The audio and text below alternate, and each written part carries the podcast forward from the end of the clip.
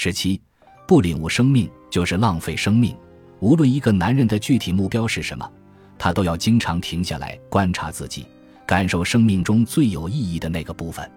他不能被生活中的细枝末节淹没，不能忘记生命的本质无外乎当下时刻所蕴含的真实。只有用心体会当下，才能以更加清醒和自由的状态投入生活的洪流中。生活中有一种状态叫做做事模式，你肯定不陌生。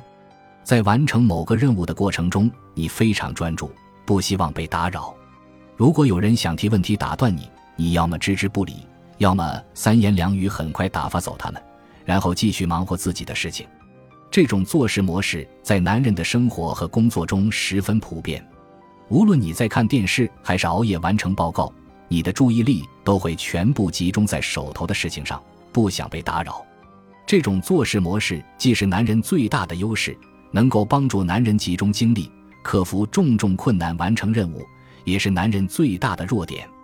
因为在应对日常生活和工作中发生的事情时，如果你忘记了自己更大的目标，那你就把自己等同于一台廉价的做事机器，无疑会被由无尽琐事组成的洪流所淹没和裹挟。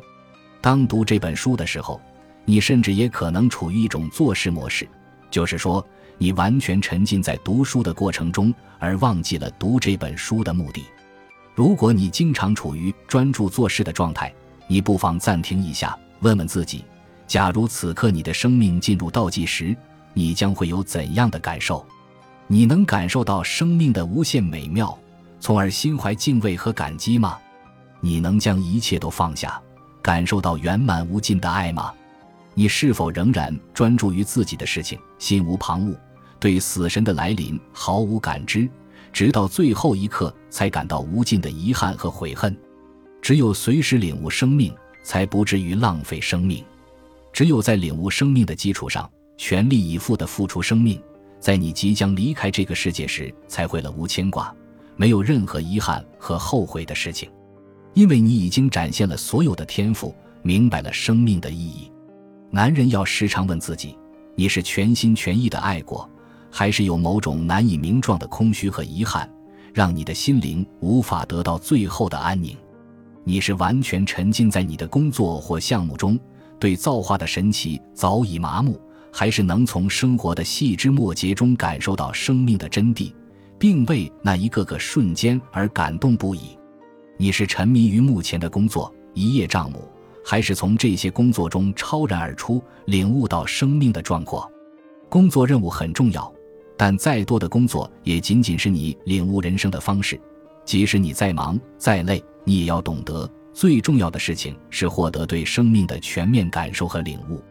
你可以在家庭中去领悟爱，可以在足球场上去领悟突破防线后的自由，还可以在生病之后去领悟生命的坚毅和顽强。当然，你也可以在专心致志工作的时候去领悟其中的意义。如果你仅仅是浅层次的忙碌，你的工作可能不会取得多少成就。相反，如果你用生命去做一件事情，无论你做的这件事情多么渺小，多么不起眼，这件事情都具有非凡的意义和价值，因为它揭示了你生命的秘密。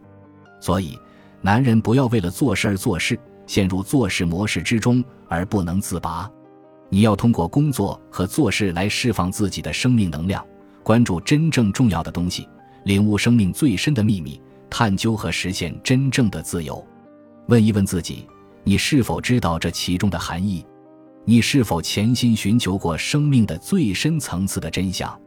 此时此刻，如果你所做的事情无助于你探究生命的本真，你必须停止或者改变做事的方式，让他们产生注意。否则，你就是在浪费生命。当很多女性沉迷于情感的漩涡中不能自拔，浪费他们的宝贵生命时，许多男人正在忙于完成一个又一个任务。这同样也是在浪费生命，日复一日，年复一年，他们像机器人一样埋头苦干，虚度光阴，忘记了生命的意义。现在就停下来，抬起头凝望远方，回想一下你在一个阳光明媚的日子打扫房屋是什么感受，或者采菊东篱下，悠然见南山时有什么领悟。然后以这种劲头继续投入工作中吧。枯燥的日常生活需要超越，